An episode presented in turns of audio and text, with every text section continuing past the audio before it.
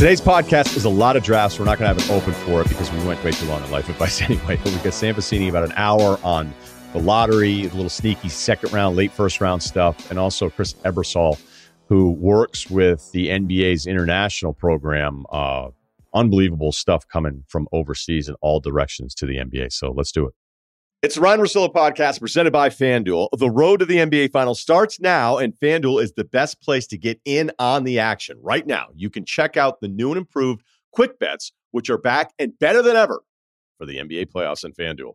Find what you're looking for faster and easier with more props right at your fingertips. You can check out live bets like three minute markets and exclusive live bets like quarter player props, player assist combos, and more. So download the app today and bet with FanDuel, official partner of the NBA. The Ringer is committed to responsible gaming, so please visit rg-help.com to learn more about the resources and helplines available and listen to the end of the episode for additional details. Must be 21 and older.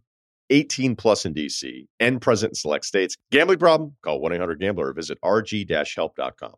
This episode of the Ryen Russillo podcast is brought to you by McDonald's. McDonald's French fries changed my life. They taught me to want, they taught me the taste of anticipation. There's no wrong way to eat a French fry from McDonald's unless you're eating my French fries.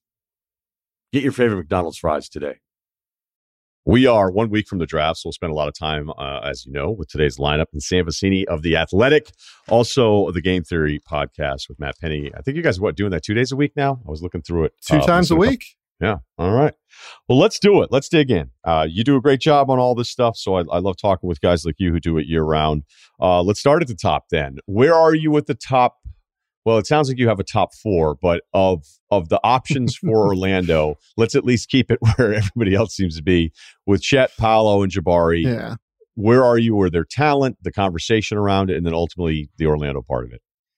Yeah, look, at the end of the day, I like all four of these guys. I like them a lot. I think they're all legitimate potential all stars. I don't have any of them as, you know, tier one talents, like on the Cade Cunningham, where we had Zion Williamson level. I don't have any of those guys there.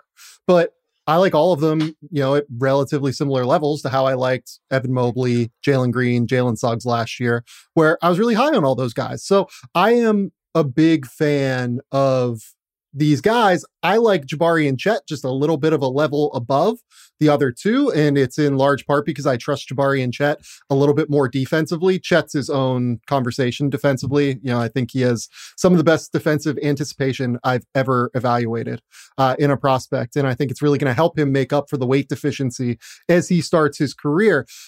Jabari, man, I see the conversations around Jabari and I understand the concern about his lack of playmaking and his lack of handle.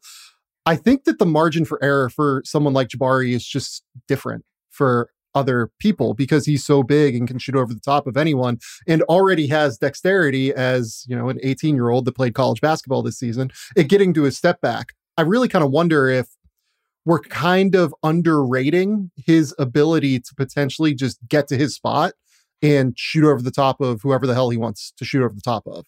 And he could be like a legitimate like 24 25 point per game scorer at his peak i think like it's it's hard to find someone that's six foot 10 shoots 42% from three can shoot from the mid range and has like actual ability already at that size to get to his spots. So I like Jabari and Chet just a little bit more than the other two, but uh, you know, I think as long as Orlando picks one of those guys, it makes sense. Yeah, I like all of them. So, you know, when I want to talk up one, I mean, my statement or position here for a few weeks has been that I just think Paolo is the best basketball player of the three of them right now. And yeah. I know that's not necessarily what the job is, but I also kind of think it's weird, especially when I'll talk to a team and be like, well, wait, if you're telling me that you agree with me that Paolo is the best player of all of them, why is his ceiling automatically lower than if he's just better than those guys now? Uh, but I also get that the Chet ceiling part of it, no one can match what the potential of Chet ceiling is. So I'm not arguing that Paolo could be this version of Chet that we're all sort of in love with. But I think your defensive instinct thing with Chet is really special because it's not just the rim. Like when I would watch him do stuff where he'd get almost caught in a bad position and he'd be backpedaling against a driver and he yeah. would line up left hand on right hand release and then he would like m- magically switch his Yeah. hands as he was off balance. So we're not just talking about somebody help defend on Yeah. on the guy to the rim and come off of yours. He does some stuff where you're right. Like you see his instincts where he's like, "Oh wait, I got to change my hand now to contest the shot." And there's just not many people that do that kind of stuff. But unless you want to follow up to that, we can. But I do have another thought that I want to throw at you. Well, I'll just say, like, you know, you see like the opposite free throw line, like rotations, right? From Chet Holmgren, where you can literally see him diagnose what's happening on the other side of the court. And you see him just fly down from the opposite elbow. And it's just like, how the hell did he see that?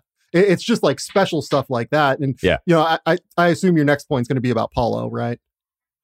Well, I also when I see somebody who's not great defensively, unless it's a disaster, um, if Yeah. they're not great defensively, as a guy who's been at school for one year, I try not to put a ton into that. Like whatever my ratio of Yeah. of the things that I think are valuable or concerning, I think most of these guys aren't very good at defense because they either haven't had to be, or you know you're not you're not defending the way you are. At, at- like, my default with NBA defense is if you care and you have some size, that should be good enough. I'm serious. So I yeah, I don't disagree with that on some level. Like I, I I think that the conversation has probably gone a little bit too far in the like, oh, he's a flat out negative defensively with Paolo, right? I think he's I think he knows where he needs to be. I think he's an incredibly intelligent basketball player. And those guys, they tend to play up a little bit whenever they get to the NBA, those guys that have super high IQ, right?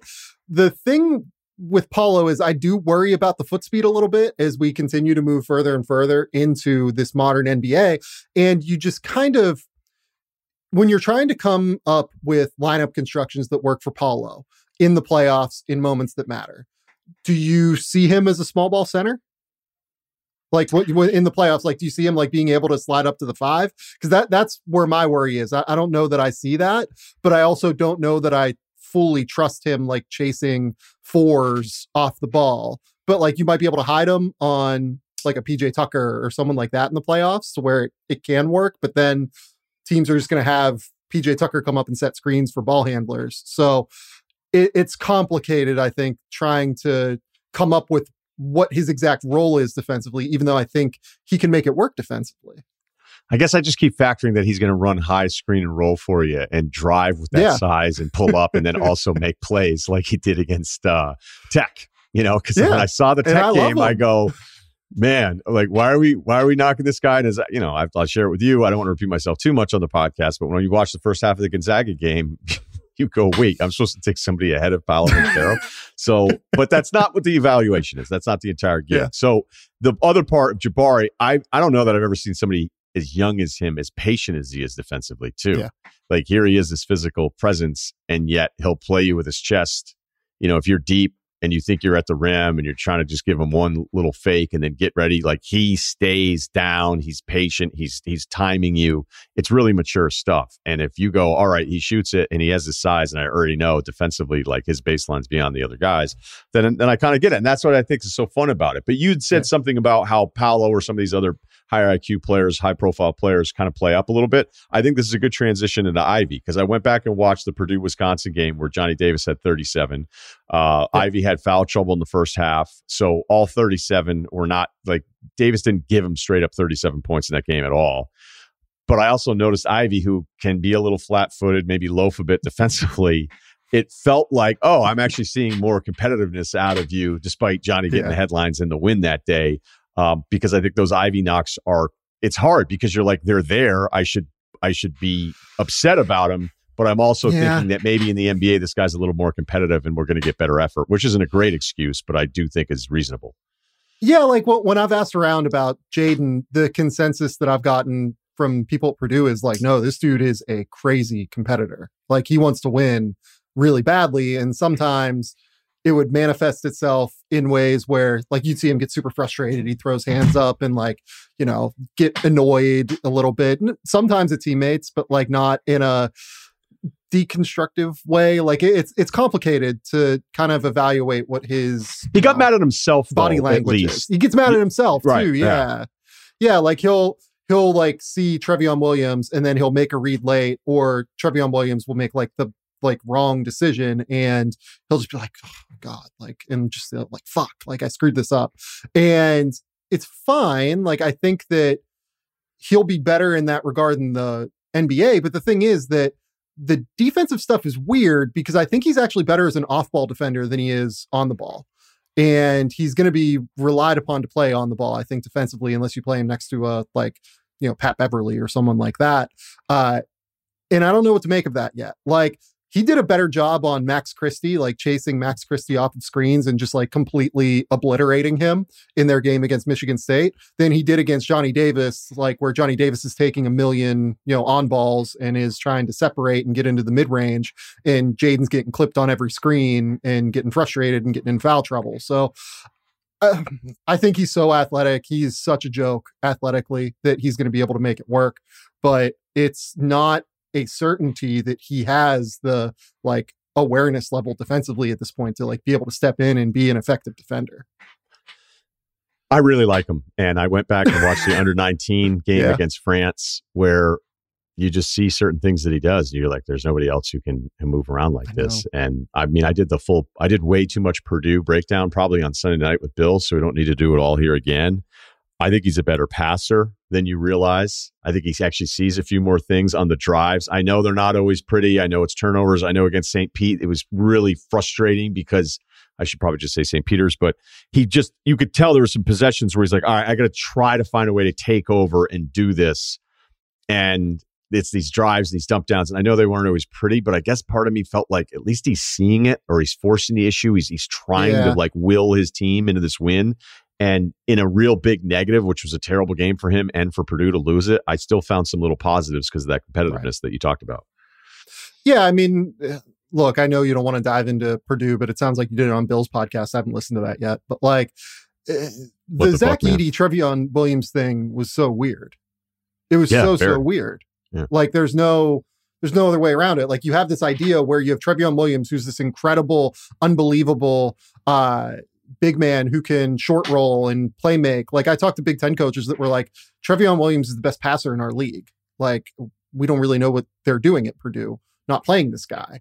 So they understand that Zach Edey's really good, but to have this guy, Jaden Ivey, who's an incredible downhill athlete, getting to the basket and playing him next to like this plotting seven foot three big when you have you know, Trevion Williams, short roll guy to where you can't put two on the ball against Jaden Ivey uh, in ball screen scenarios, or Trevion is just going to obliterate you with kickouts. Uh, look, I, I think that it was not a very, like, I like Matt Painter. I think he's a great coach. I don't think he did a great job with this roster this season. And I think because of it, we didn't get to see everything that Jaden Ivey is capable of showing.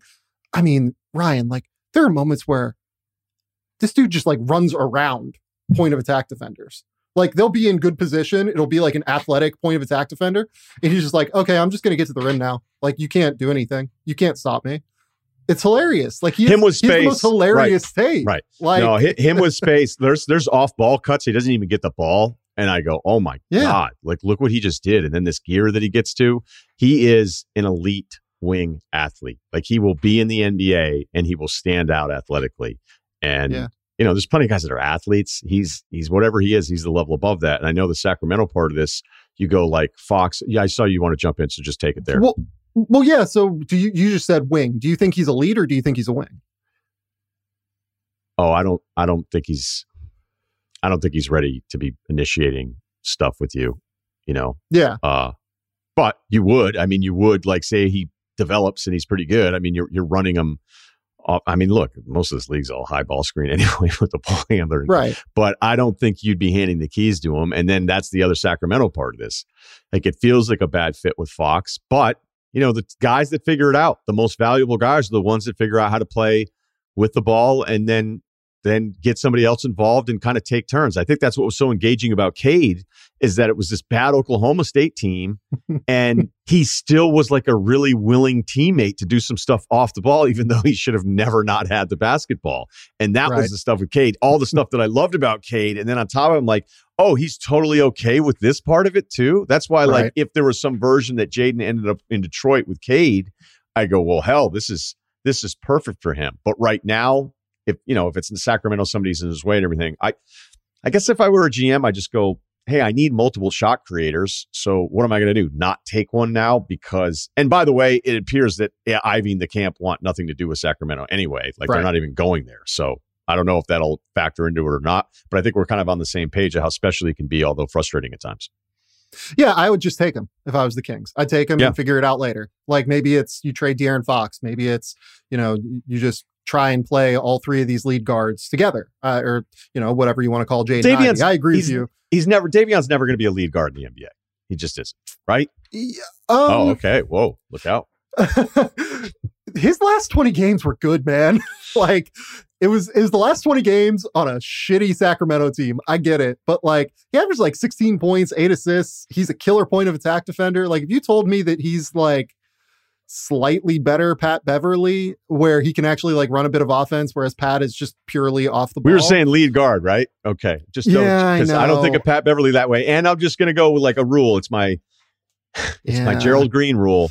Those last few weeks of the NBA season sometimes It's hard, are, man. are I not know. are not the things you want to start basing future decisions on. And you know, honestly, we should mention Yeah. Sabonis because it's not like Sabonis doesn't need the basketball to get to work either.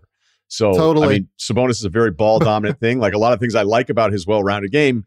That's why I think the Pacers after a while were like, well, shit, like we we got to let him kind of like turn face and work, get to work.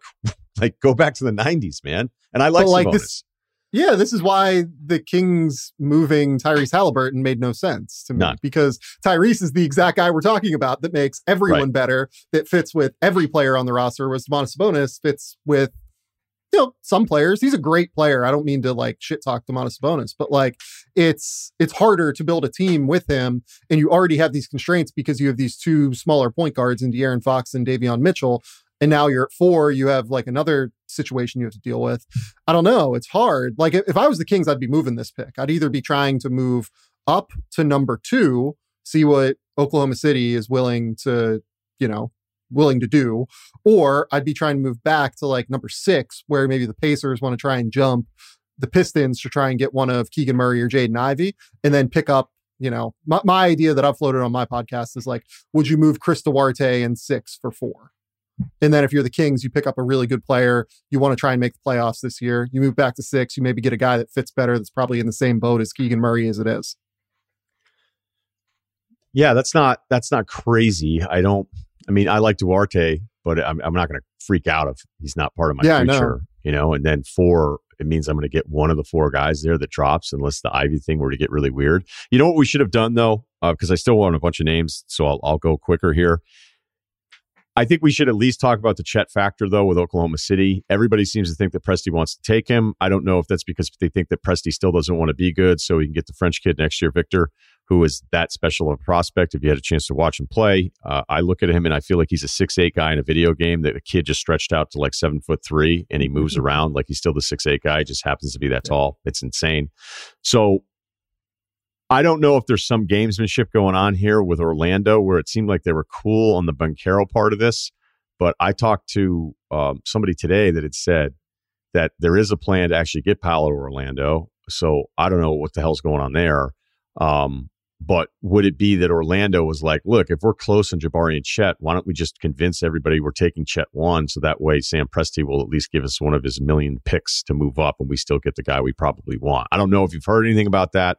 Um, a lot of bullshit flying around this time of year, but I just Yeah. thought it was kind of interesting that it feels like Orlando, the rumors are always about two guys and not the third guy. And maybe it's just their own board. So who, who knows? Yeah, you know, I, I think it's hard this time of year. There's always, you know, so much smoke flying around. I mean, with, my, my impression is that this has never been a done deal with Jabari at number one. Like, I, I think that anyone who thought it was done, mm, I, I, I had been kind of told that the decision hadn't been made as of, you know, uh, last weekend, right? And maybe it has by now i don't know i haven't like reached back out or anything but i think that they are going through their process and it's hard for me because personally i think jabari and Chet are just like a little bit of a level above paolo Yep. but Maybe that's just as simple that- as what it is. That just might be what it is right? yeah it might be that simple and if you're oklahoma city you're probably pretty happy with either chet or jabari right like i, I don't think you're upset with either i saw yesterday jabari was in oklahoma city there was a photo flying around of uh, sam presti meeting him off of a plane or something like that so like it seems like if you're Oklahoma City, you're probably happy with either. So why do you move up and give up one of your additional assets unless you just adore the guy? It number one. I will say that like the more I think about the Chet Holmgren thing with Oklahoma City, it makes perfect sense for them because the thing that they want more than anything is to have five guys that can grab and go on the break, right? They want to be able to just sprint, get down court, get to their offense, and then also have that like defensive versatility, right? This is why we've seen like Isaiah Roby playing the five for them at times, where as fine as Isaiah Roby is as a player, how many organizations would play him at the five versus the four? Like very, very few. So I think that Chet's the perfect fit for them at the end of the day. Like he makes perfect sense. He actualizes their defense. He's the grab and go guy on offense. He can shoot. He can play outside. He can play on the perimeter. It wouldn't surprise me if they've like kind of decided on that. Like th- I, this time of year, I always default to what is the most logical outcome. The most logical outcome, based on how Oklahoma City is wanted to play under Mark Daigneault, is that they love Chet Holmgren. I think. Well, there's also something that backs it up too. His agent's Bill Duffy, very powerful agent, been doing this yeah. a long time. I've been told this is where Duffy and Chet want to go. They want to go to Oklahoma City because you just mentioned the players that they've been playing in the front court, and you start thinking about that second contract and the opportunities.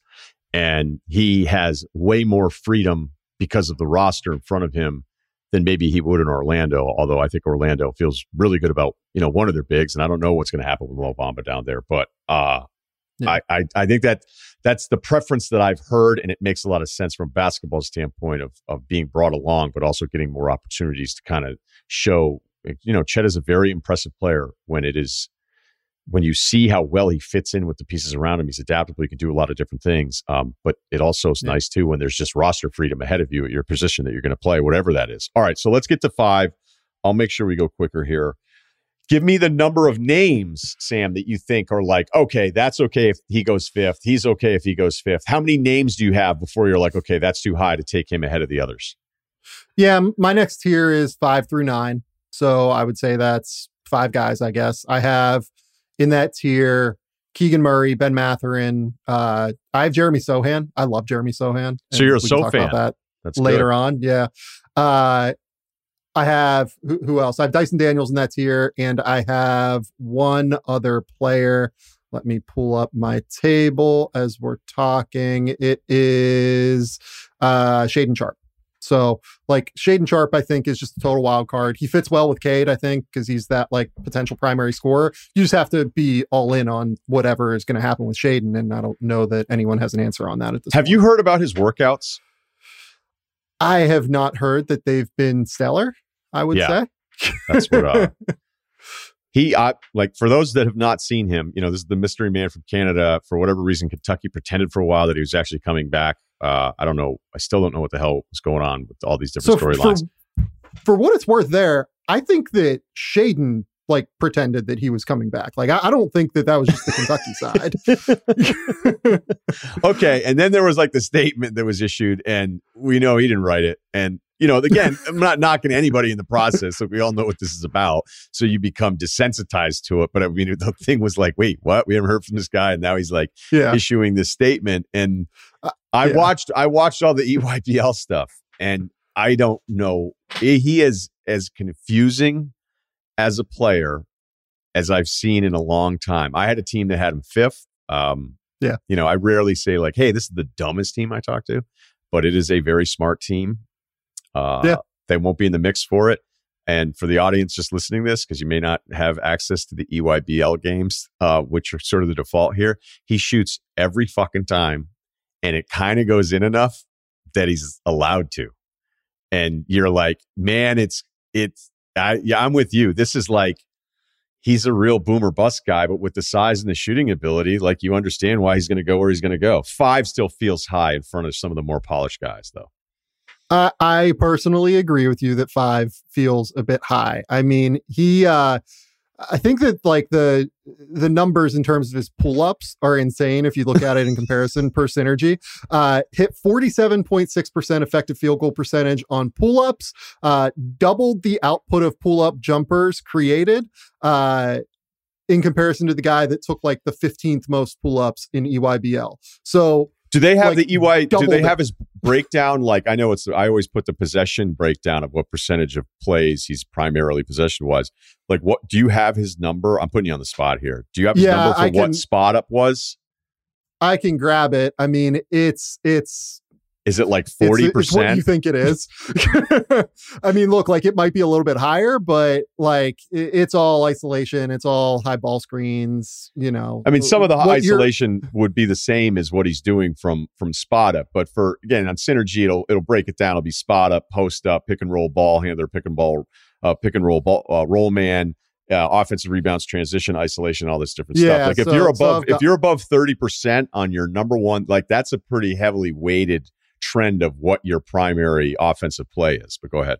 So, so I've got it. It's 32% isolation or, or 32% transition. I'm sorry. 21% isolation, 10% spot up, 7% pick and roll ball handler. So they're calling uh, every pull up off of isolation, isolation. Yeah, I would think so. Yeah. And then there are probably right. some moments, there are probably some spot ups in there too where he's like catching the ball on a kick out, maybe taking a couple dribbles and hitting to a step back, where those are probably getting counted as isolate or uh, set, uh, spot ups as well. Okay, it's bizarre. Yeah. It's it's it's he's he is in, he is a legitimately high level shooter, shot creator, pull up guy. Totally. The, the thing is that I think people don't recognize how thin the line is between Anthony Edwards and like Terrence Ross. Uh, it's the ability to like really consistently put pressure on the rim all the time. Like that's what makes Anthony Edwards incredible. His intersection of power and strength. Shaedon, you know, uh, Terrence Ross is an incredible athlete, right? Terrence Ross, did he win a dunk contest? Like he might he have won. Yeah. Um, incredible athlete, but always is trying to get to his pullback or his pull up, his step back. And, you know, he can do it to his right, he can do it to his left. He's incredible as a shot creator that way. But it's that ability to pressure the rim. It's that ability to actually get good shots as opposed to getting your step back that separates these guys from being really good shot creators, guys who can run a second unit like Terrence Ross versus guys who are all stars. And Terrence Ross shoots 40% from three. He, you know, can run a second unit, create offense that way, but he's just not like a starting caliber player. You know what I mean? Like it's, it, it's the the idea behind that is there, but it's he's just not good enough to do it at the end of the day. So I think that with Anthony Edwards versus you know Terrence Ross versus Shaedon Sharpe, I think that Sharpe's somewhere in the middle of those two. I think he's a little bit more powerful than Terrence Ross, but like I have him at nine on my board. Like I, I'm I'm not quite as high on his first step. I think he's more of a decelerator than an accelerator. I worry a little bit about his ability to consistently pressure the basket at the end of the day. I think if you just watch clips of him, you're like, oh, this guy's a sick athlete. I don't know that he plays like a sick athlete all the time. And I could be wrong. In the half that. court, he doesn't. Yeah. yeah.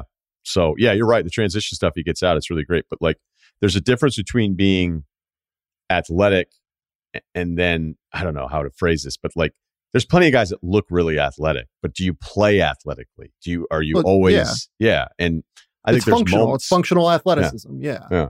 All right. So where are you with Keegan then? Because at his best, you go, wait, what's the problem here? He's big. He makes shots. He he he checks so many different boxes, but it it does seem to be kind of a consensus thing of I don't know if it's just the lower ceiling than the other guys, which is totally fair, which is what this this job is all about. But just give me your yeah. Keegan breakdown.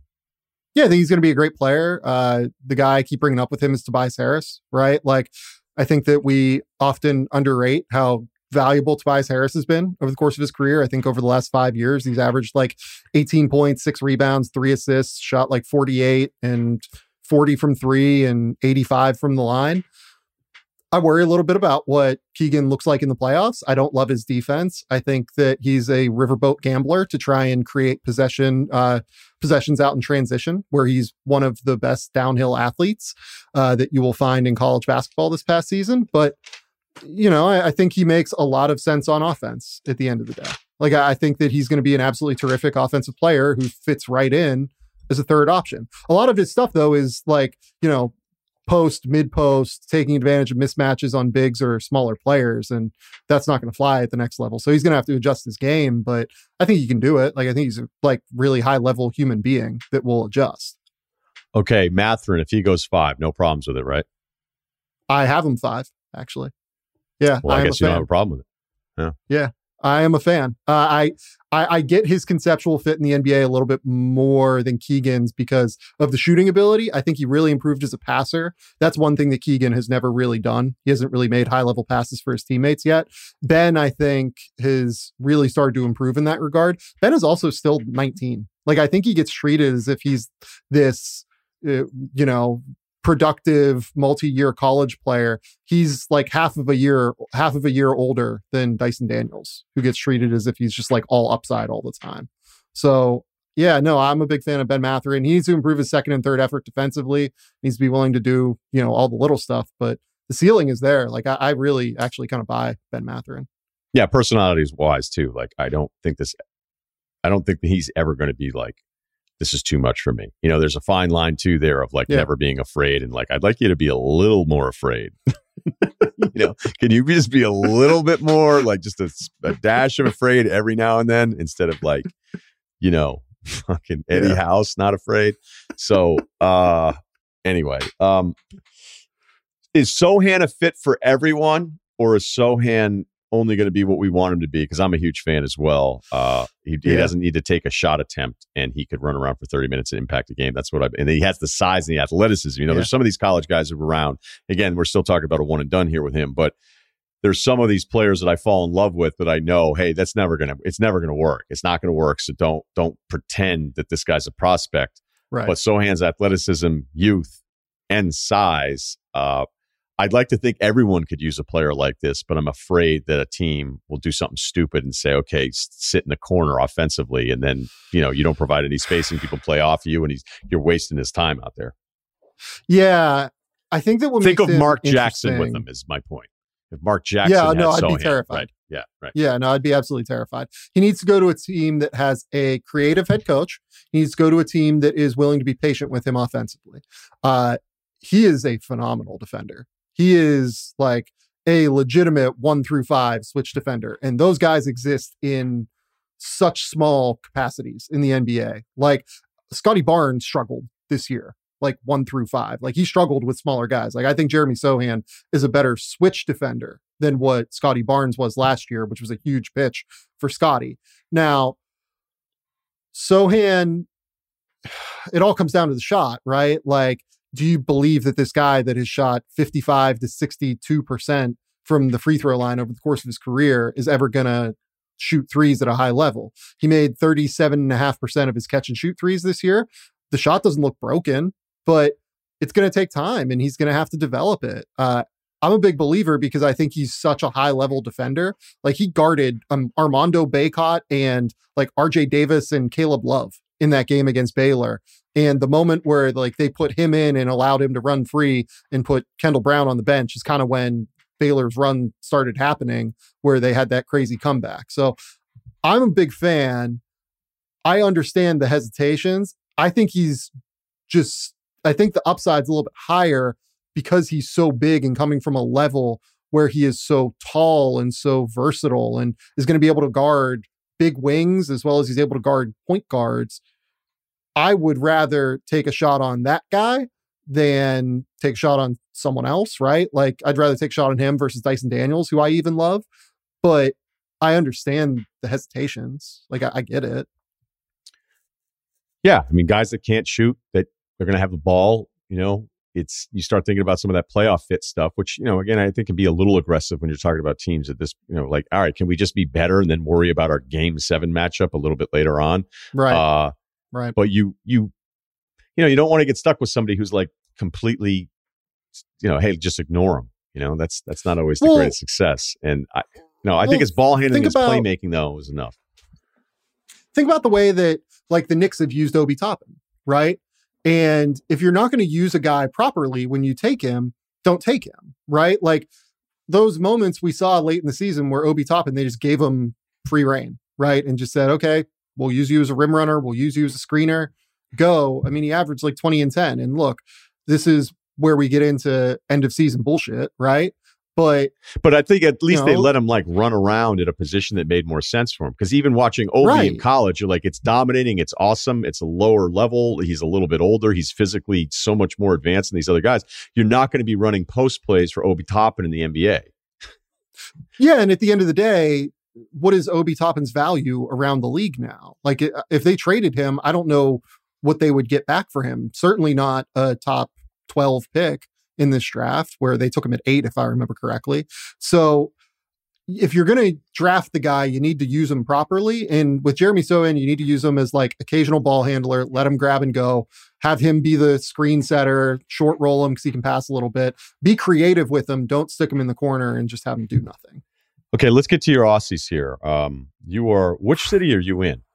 I'm in Melbourne. Okay, all right. I'm I'm like I'm like an hour and a half away or two hours away from where Dyson Daniels grew up. So Dyson Daniels measures in at six seven and a half, a wingspan of six ten and a half. He's worked out for all the teams from number four to eleven in the lottery. I think he's the best of the G League players. Um, mm-hmm. And I don't know that there's any debate about it. It felt like it was a debate a few months ago. I I, I think everybody kind of seems to be on the same page here for Dyson because of his defense, because initiating the ball at that size. Yes, the shot takes a week to get off of his shoulder. Uh, that needs that needs some improvement there. But what is it with this Australian class? Like, because I want to talk Dieng immediately after this, and I'm not even afraid to say I like Hugo a little bit as a sneaky second rounder, which I know leaves me on a very. I said I liked him to somebody at the combine, and they're like, "Wait, did you just? Were you the guy that tweeted the Hugo picture?" I was like, "Yeah, you know, a little, a little juice to him." They're like, "What the fuck's wrong with you?" Go ahead. uh, yeah, I love Dyson. I am an enormous fan because he's switchable. He's tough. Like you, you know what he reminds me of? I've been saying this on a couple of podcasts. Like it reminds me almost of like a Villanova guard. Like he plays off of two feet. He's steady. Like he makes the right decision every time. He's super switchable. These guys just work in the NBA. These guys that can diagnose the game. He's the best outlet passer in the class. He's so big that he's going to be an uh, impact player on the glass. And then like he immediately looks up in the same way that like Lonzo Ball looks up and is just throwing like darts 50 feet in front of him and just hitting a guy right in stride. He profiles to me as the exact kind of guy who impacts winning basketball at a really, really high level as long as the shot comes along. And I don't think the release is broken. I think it's more of like a shot prep issue where he struggles to get rhythm throughout his lower half. And then, you know, it ends up being super mechanical and stiff. But you know, if you don't project the shot, you should have him at like 11. I, I think that he's going to get to like a 35% clip. So I like him a little bit more. I like Josh a little bit more. Uh, I like Giddey a little bit more than Dyson. I will say that because I think he's just more, he has more juice to him off the bounce than what Dyson does. But I think Dyson's a special uh, connector piece that's going to help you win games. The Giddey vision thing doesn't come around very often, so that that would be the tiebreaker for me with him. Uh, there's just some yeah. shit that kid sees that you just you're like, I can't believe he saw it. But I don't know that he was driving past guys when I watched him in Australia, and he didn't make any shots. And we've had a weird stretch of some some ball dominant players come along. You know, LaMelo's a good example of this. Immediately became a better shooter in the NBA. And Anthony Edwards took like nine threes a game at Georgia. I don't even think he was north of 30%. And a lot of it was shot selection too. I mean, there's certain guys that just straight up you look at the number and go, wait, that number is going to be better because this guy's taking a ton of bad shots that he's never right. going to be allowed to take in the NBA and because he's going to have better teammates. All right. So Ousmane Dieng, enormous late growth spurt, actually kind of really impressive at that size to get your pick and roll going. Um, I also thought there was just a lot of stuff that he does that's really, really smart. And I know he what had an injury in the middle of the season, and I talked to somebody about it. They said it was kind of like this thing that reset him, and he was a completely different player and a lot better. So when I talked yeah. to other teams about him, they're like, "What the fuck is wrong with you?" And I'm like, I don't know. I guess something's wrong with me then, because I seem to like him as he closed the year out. So, so when you say you like him, like, would you take him like in the back half of the lottery kind of deal? I would, I would have no problem.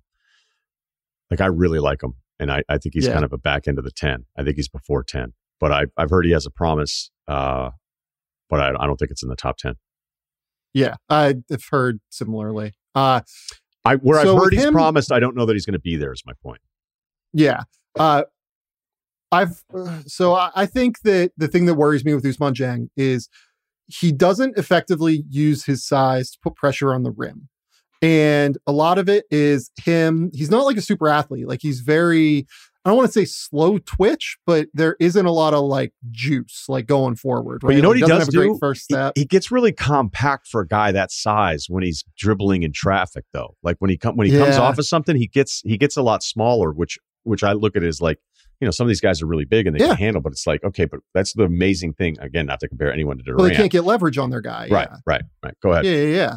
Like he can get leverage. His thing is that I think that he often sits in that like mid-range area and tries to throw up those like little weird floaters and then, you know, doesn't always try and get to the rim. And then when he tries to get to the rim, he fades away from contact, doesn't really like that part of it.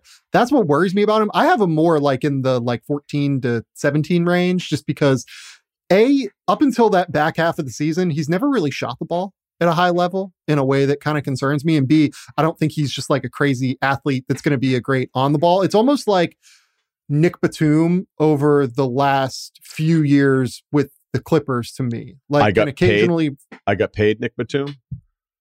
Yeah, mm, no, not Charlotte. paid. You're talking yeah, Clippers like Batum. Clippers. Oh wow. Yeah. Wow. Where Well- he's been like pretty effective though. Like Nick Batum's been super good. Yeah, way like, better than I thought he was going to be. But that's not exactly what you're taking. You're not hoping you're getting Clippers Nick Batum in the lottery if you're taking a kid this big from Australia. So Right. And Uh, like he's probably a little bit more athletic than that version of Nick Batum now, but Jesus, he's not I Nick hope so. When he was he's not Nick Batum when he was younger though. Like Nick was a crazy athlete who like wasn't his nickname like Air Batum or something like that because he was like a crazy dunker coming out of France. So I, I I look at it like a combo between early career Nick Batum and late career Nick Batum, and that guy's a good role player to me. Like I, I would happily take him in the top twenty. I'm just like a little bit hesitant to take him at eight, nine, ten. So do you think, Jake, that some of the shot making is fluky then? Because I would say some of the shots that he hit in that second half are like are really impressive. super impressive, but like it, it's just never happened consistently, right? Okay. Like we we have this great 12 game sample, and it's possible that he took a leap in that time, but we have also a lot of tape from him playing with like Victor Wembanyama in France, and we have a lot of tape of him, you know, playing elsewhere and like the U19s and you know European competitions. Like he just hasn't ever consistently made that shot either, like step backs from three and all that stuff. No, and smart to point out too that he actually is from France. He just played uh, for Australia this year. Okay, so well, wait, he was New Zealand, right? Uh, he's with the Breakers, yeah. Yeah. Okay, who do we need to touch on here then? Um, that's kind of this back half of the lottery thing. Is it AJ? Uh, is it Duren? You know, like go ahead, take take me and kind of because I think the AJ one is really frustrating because everybody's giving him the benefit of the doubt because he's made all Yeah. these shots. He was in a really tough position as a ball dominant player. Uh, I, I'm if he were healthy, I would like him way more. If he'd had a better Yeah, track record of health, uh, I would I would have talked about him 20 minutes ago. So I like him, and I think he was in a really tough spot and did the best with it. I think his in and out stuff with his handle, like there's moments you're like, man, he is really good with the ball, dude, and he didn't Yep. get to do it a lot because of the other guys. So uh, I wouldn't blame a team for starting to take him around this time because if you hit it right, you might make everybody in front of you regret it. But I also understand why you'd be scared, uh, depending on what the medicals are that teams have now. Yeah, like it- it's it's a philosophical thing to me. Like AJ Griffin, if you just truly value shot making and the ability to potentially be like a number two option on an NBA team, AJ Griffin probably has more upside to do that than anyone else if the athleticism comes back in any real way, shape, or form. Uh I, I just don't know that I buy it. Like he's just so stiff and so like he he was so bad defensively this year. I, I don't think people have like totally recognized that. Like he was one of the worst defenders I evaluated in the first, like among guys that I have a first round grade on. And if the athleticism doesn't come back, like the name I've brought up is like, is he just like better Aaron Nesmith kind of? And Well, Nesmith was a landscape. like, uh, he was a landscaper growing up, which I think is kind of breaks the tie. Uh, I did Oh, not. I did God, not realize he was it. that bad defensively.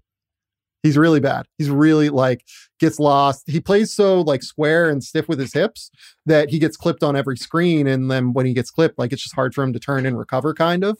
Uh, and then off the ball, like they, they started essentially like using him just to face guard these like off ball, like, you know, guys who are running off screens and trying to uh, move and or spot up, like Buddy Boeheim, for instance, right? They were just like literally stay attached to this person, do not do anything else.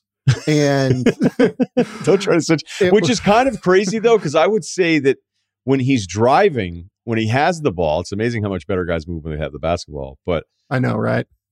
there's there's stuff that you like about his movement when he actually has the ball. Like I, I, know. so that's I don't know. Go to yoga. it's weird. Yeah. It's weird. I like I like the idea of him as a shot maker. I'm more with you. I have him, you know, later lottery. Uh, I can't quite get there. But if you really like the shot making, I get it. You know, have them five or six on your board. I've talked to a couple of really smart evaluators that have them there. I just don't quite get that. I feel like we should probably mention Duren here just because this is the neighborhood he's living in. And I, yeah. at first, was like, no way. And the more I watched him, I'm like, okay, I, I, I still kind of get it, but it might just be a league wide part of this thing where uh, there's some of these bigs that I like. And then I go, wait, wait, like this isn't really, we don't care about these guys anymore. Remember? and yeah. it's unfair to them. And you almost feel like if your team drafting somebody like this in the lottery. So I, I've come around on who he is. He's got, you know, he's got some nastiness in him too, which is always something I enjoy with someone. But uh, I feel like you already are drafting somebody you feel like is kind of limited. Yeah, I agree. Uh, I see him as like offensively very similar to like DeAndre Jordan. Like he's an incredible lob catcher. Like he'll like be full speed downhill out of ball screens, full speed downhill in transition, and someone will throw a pass like behind his head, and he'll catch it one handed, and then all in one fell swoop, just like throw it down, and you're just like, oh, like that will work at the next level once he has better point guard play, because Memphis, that's the other part of this. Like Memphis just had absolutely nobody to get him the ball. Like they, their point guard situation was a total nightmare this year. I think he would have looked better if he would have played with like a real point guard that makes sense. A couple more things before we're done. Um, I think this is a good one looking at the mocks, depending on which ones you've looked at. Obviously, you look at your own here quite a bit, but I see Ty Ty Washington, Kentucky, kind of in well, I don't know. I don't know if I looked at your most recent one. Uh, I've seen him in the mix of like the Kennedy Chandler conversation out of Tennessee. Uh, I don't know how close you uh-huh. have those two, so I don't, I don't know. Uh, Not particularly, but yeah. Oh, okay, all right. Well, look, I've seen Kennedy Chandler first. I've seen him. I always see Ty Ty Washington in the first round. I've seen Chandler somewhere, you know, second. With Ty Ty, it's the injury. It's also that Wheeler, you know, your five nine point guard who transfers in from Georgia, who can't make any shots it was bad. I mean, we spent a lot of time talking about the Auburn guards with with Jabari. Uh, well, you have and I have in the past separately from this, yeah. but the Ty Ty part of it, it, like it was so bad at the end. But I don't know. I don't know what's. I don't know if it's the injury. I don't know if it's Wheeler. Where when I look at at Chandler, who again undersized, seems to do everything right, and we're talking kind of different positions here, by the way, too. And uh, there's another guy I want to throw in here too. So kind of give me give me why you have the gap between the two and and what you do with Ty Ty because it's kind of all over the place. Yeah, with Ty Ty, I I don't want to throw away this season because it is an important part of the tape and it's an important part of the sample. But that Kentucky situation, even beyond Sahvir Wheeler, where Sahvir was just dribbling the air out of the ball and Ty Ty had to play off the ball. Oscar Tshiebwe is not a shooter. Like teams don't guard him outside of eight feet. Uh, Keion Brooks, Jacob Toppin, non shooters. So he's always playing three out of the four guys on the court purely non shooters. Kellen Grady's a great shooter. Davion Mintz is a great shooter. Like, okay, that's fine. That's one guy that's on the court uh, with Ty Ty, maybe two. I think he had zero room to operate this year, which is why he ended up having to pull up in the mid range as often as he did. He made his floaters, I think, at a 57% clip, which is insane. He made his uh, pull up jumpers between 8 and 16 feet at a 59% clip, which is insane. Uh, I think he can shoot well from three. I think his processing speed and his passing ability. You watch those games where Sahvir Wheeler was out. I mean, he really shined in those games as a distributor. The the role for me that makes sense for Ty Ty is you put him next to like a Jimmy Butler. You put him next to like a big wing creator who can put pressure on the rim more consistently than he can, who can attack defenses, warp the defense, bend them, and then throw it out on the other side to Ty Ty, who's like playing a nominal point guard that might not be leading the offense. And you let him make decisions off of that, shoot off of that, play off of that. With Kennedy, I think he's an on ball guy, and it's just, it's so fucking hard to be six foot tall in the NBA now. Like, it, it's almost impossible, it feels like, right? And I know the the thing that's so frustrating because I think he does everything right. You know, I know college point guard. You go okay. Like I, I was going to make an example of this. If if you're a team and you go, we're taking Jaden Hardy, uh, who was Dyson's teammate, and he was just a really bad decision maker. Shot it every time he had the basketball. Shot it early in the shot clock. Awful looks. Yeah. You know, a kid that going back to the Vegas years in high school, you know, put up a million points, was clear just doing whatever he wanted, has almost no understanding of what you're supposed to be doing out there versus Kennedy, who has every piece of understanding you'd ever want. And the game is that you probably take Jaden. you know, you just would. You go, I'll take him. And I know Kennedy was 60% from free throw this year was a huge story, huge problem for him. High school stats are still not, we're, it's 2022. We're still having a hard time with this stuff. Kennedy had said he yeah, was 90% from free throws, uh, from the free throw line in high school. I, you know, I, I tend to believe it had to be somewhat close if the kid was going to say he was 90% in high school, but he's just physically not, you know, the Ty Ty thing, his stock has taken a huge hit. He was what, preseason top 10? He's thought to be a top 10 yeah. pick with this. And it's yeah. really bad to watch, but I don't think it's always fair to him. Even though when I watch it, I'm like, man, I really don't like watching this right now. And I think it's completely yeah. unfair to the prospect. I feel uh, horrible for Kennedy Chandler. I do because he is an all defense guy who we're all just assuming like isn't going to be able to defend. Like he does literally everything right. There's nothing that that dude does wrong on the court. And I have him at like 35 because I just don't believe that he has a chance to defend at the NBA level because he's so small and so skinny. Yeah, and uh, God, I, I fucking love him. I do. You're, I feel. I, I, do right. too. I feel yeah. horrible about it. Yeah, some people. I mean, again, you know, mock draft season. We got twenty of these to look at. Uh, yeah. There's, there's a lot that still have Kennedy as a but we're you know maybe that's a little leftover for some of the guys are still looking at the five star recruiting ranking and go okay well hell he's one and done he was a five star so I have to put him in the top thirty. Okay, uh, last one. Give me the second rounder that you're in love with. Second rounder that I am in love with. That is a great call. Uh, are we going to count Christian Braun as a second rounder?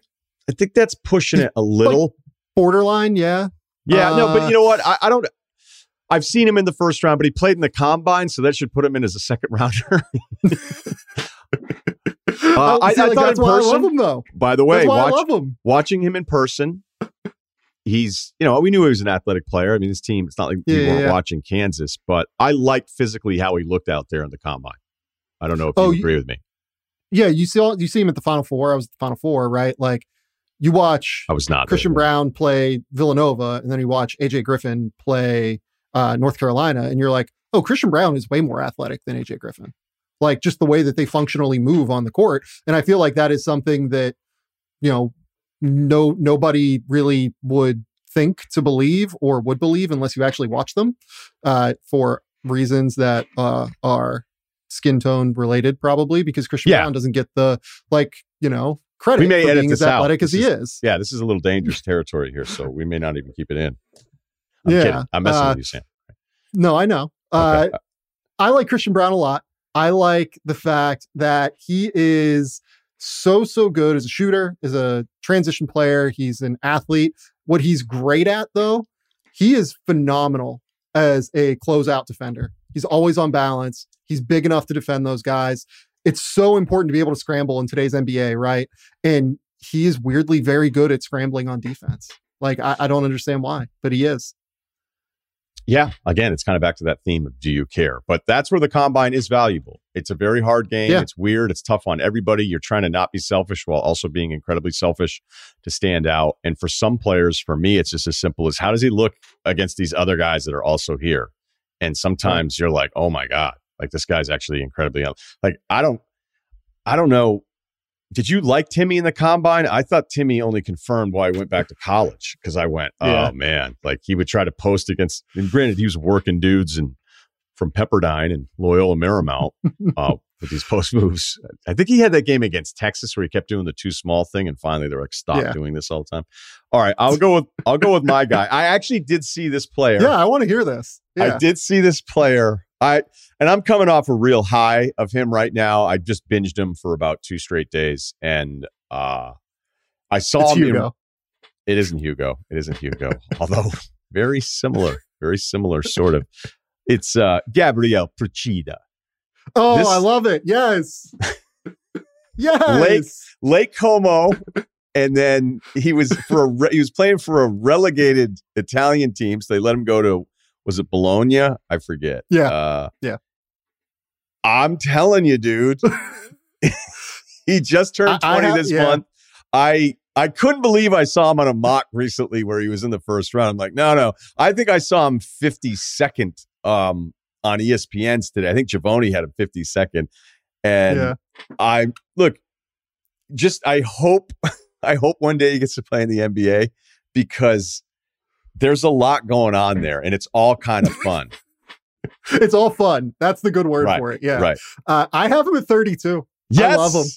I'm all in. Like he's six foot eight. He's a real athlete. Again, He's like a sick athlete. athlete. Sick Yeah. athlete. And he's got like attitude to him. He already, oh, this annoys the shit out of me. He's selling every three point jumper. Like every one, he's falling down. So although the Sengun was my, he was my all team, all first team complainer in last year's class, and I love Sengun's game. But Yeah. he, he like, you think you have him figured out, and then all of a sudden, he just dunks on everybody and then he'll like crash. He'll he'll come from the corner, baseline, run behind the guy that's not. No one pays attention to anybody who's behind him in the corner, away from the ball, and he just yams on like three dudes. Then he tried to throw an around the back pass. I tweeted out the video today. He's got this guy who looks like he may have been a bank security guard, number 99, playing center for him. And he went over to him to get pissed at him for going around the back, and the pass went out of bounds. And then I noticed he does it to him all the time because he's thinking, oh, it's this 19 year old. I'm going to get his case. It's like, no, he's Yeah. better than all of you guys already. I know. and stop. Don't like he's an artist. Don't don't get in the way of his art. oh my god, I love him. I absolutely love him for all the reasons you just said. He's also like sneaky, not terrible defensively. Like he really gives a damn. No, Like, his anticipation, like when he sees the ball being swung, Yeah. he gets in, his deflections, and then he's gone. I mean, he catches lobs where I was like, yeah. wait, am I watching Duren again? I'm like, oh no, it's still Procida. So I don't No, know. No, it's it's like uh it's like a Mario Hezonja starter kit, kind of. No, And don't do someone that. Mario took Mario at five or whatever. You know, if we're taking Procida, you know, Procida 32 or 27, we're all good. Like this is fine. All right. I see. I knew. I knew it. We we agreed a lot today, but I'm I'm very happy we agreed. That would have been weird Well- for me well, if you were like, he's terrible. What are you talking about? No, I'm all in. I think Hugo Besson's not very good, but I Yeah, yeah. No, I'm I'm aware. I'm aware that everybody thinks he sucks. I'm gonna actually stop saying I kind of sneaky like him. Uh, but you know, I don't even maybe- hate him. Like he's he's gonna be really good in the Euro League. Hugo Besson. Like I'm all for it. Uh, who says I'm not a huge EuroLeague fan? That's what I meant. All right. Uh, again, you can check out Sam uh, with Matt Penny a couple days a week, and they'll be gearing up for the draft here. It's really good. Game Theory podcast from The Athletic. Uh, thanks as always for your time. Yeah, of course, Ryen. This episode is brought to you by La Quinta by Wyndham. La Quinta by Wyndham has everything you need for your next business trip. From free high speed Wi Fi to fitness centers to free bright side breakfast with fresh waffles, eggs, and more. Book direct at lq.com. Tonight, La Quinta. Tomorrow, you shine. This episode of the Ryen Russillo podcast is brought to you by McDonald's. McDonald's French fries changed my life. They taught me to want. They taught me the taste of anticipation. There's no wrong way to eat a French fry from McDonald's, unless you're eating my French fries. Get your favorite McDonald's fries today. Want to do something a little different here a week away from the draft. Uh, his name is Chris Ebersole. He's the NBA Associate Vice President of International Basketball Operations, head of elite basketball. Also, if you've read anything about Basketball Without Borders and how that has grown, the international game, and the number of players that are on NBA rosters, your favorite players. Uh, and, and Chris joins us now. Morning, man. Thanks for doing this. Yeah, morning, Ryen. Thanks for for having me on, and grateful for the opportunity.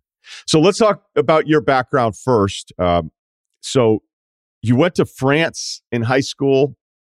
I, was this was it was it uh, your parents trying to rediscover something here, or was it was it a program? Yeah, I mean, you end up in France, which kind of is a weird thing of planting the seed of the international basketball. You were good enough to walk on at Stanford when you went there, so obviously you have the good resume. But take us kind of through those early years of of you not probably even realizing the foundation being laid for what would be your career later on. Yeah, absolutely. I, you know, I, I was a huge fan of sport, all sports growing up, and basketball, and played everything. You know, was an okay basketball player, and played you know JV basketball as a, as a freshman in high school, and then um, that was when my my parents decided to to move us uh, to France. Um, long story there. But we, we attended a bilingual school, my siblings and I, and and um, my my parents, especially my mom, spent she she grew up overseas most of her childhood, and just um, viewed that as a really important experience to have. And so we went to France, immersed ourselves there, went to French public school.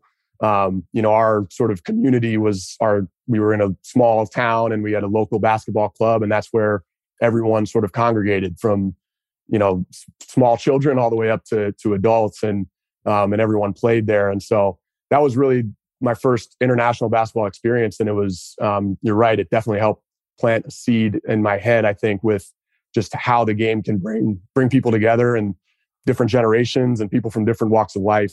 Um, and so, so that was that. You know, that that was a, at the time. You know, I wasn't thrilled about moving overseas in the middle of high school, as you can imagine. But um, looking back on it, it was it was really important experience in in my life, and probably a, has a lot to do with why I'm here. And and then you know, fast forward as you mentioned, um, go to college at Stanford. I was, was able to to walk on there, um, which was which another amazing experience. And um, and then now have been able to marry sort of um, the basketball side with with some of the international bas- background I have. And so um, it's been it's been pretty cool. And now I get a chance to do what I love in, in a really rewarding position and with an awesome team. So definitely blessed.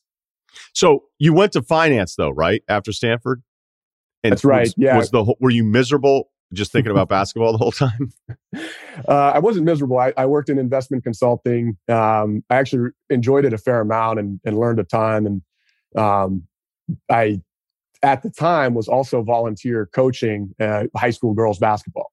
And during those those couple of years, really realized that that's where sort of my true passion lay. And um, realized that while I was at work, I was thinking about um, you know practice that evening or or what we were going to do the next morning for individual workouts or things like that. And so I, I sort of through that process just realized that I wanted to get back to sports, back to basketball in particular. Um, and I was just really fortunate that um, I got connected with somebody at the NBA. Um, you know, Stu Jackson, Kim Bohuny, Brooks Meek. Um, these were people in, in the international basketball operations world, and they took a chance on me. Um, you know, almost ten years ago now, and and you know, 10 years later i'm i'm here doing what i love and you know it's really special So the game has like we knew the international part of it. I was looking at the numbers. You had 100 over 100 international players on opening night rosters. Uh, that's almost a quarter of the league. It was 45 players 20 years ago. Why is it going in this direction where I mean, could we have half the NBA be international players in, in another 20 years? it's definitely possible i mean the if you look at the growth as you mentioned 45 players 20 years ago it's almost triple that now. We're around 120 um, and we've been over 100 for the last eight years. And so um, the, that growth is, is is ongoing. It's it's i don't think it's peaked. Um, you, you look at some of the sort of emerging basketball markets and we're still sort, sort of just scratching the surface. But um, you know if you look at the history of it i mean basketball really you know I think it came onto the international stage, you know, very early on. I think it became an Olympic sport back in the 30s, which was a huge moment for the sport. But really, the tipping point was the early 90s when you look back to the Dream Team and the Barcelona Olympics and um, introducing sort of the game to, to so many new fans and not just the game, but the stars around the game. And um, I think that was when the switch flipped. And a fun sort of anecdote about that era was um, I'm, sure you and your listeners all know who Arturas Karnisovas is. Um, you know, current you know president of basketball ops for the Bulls.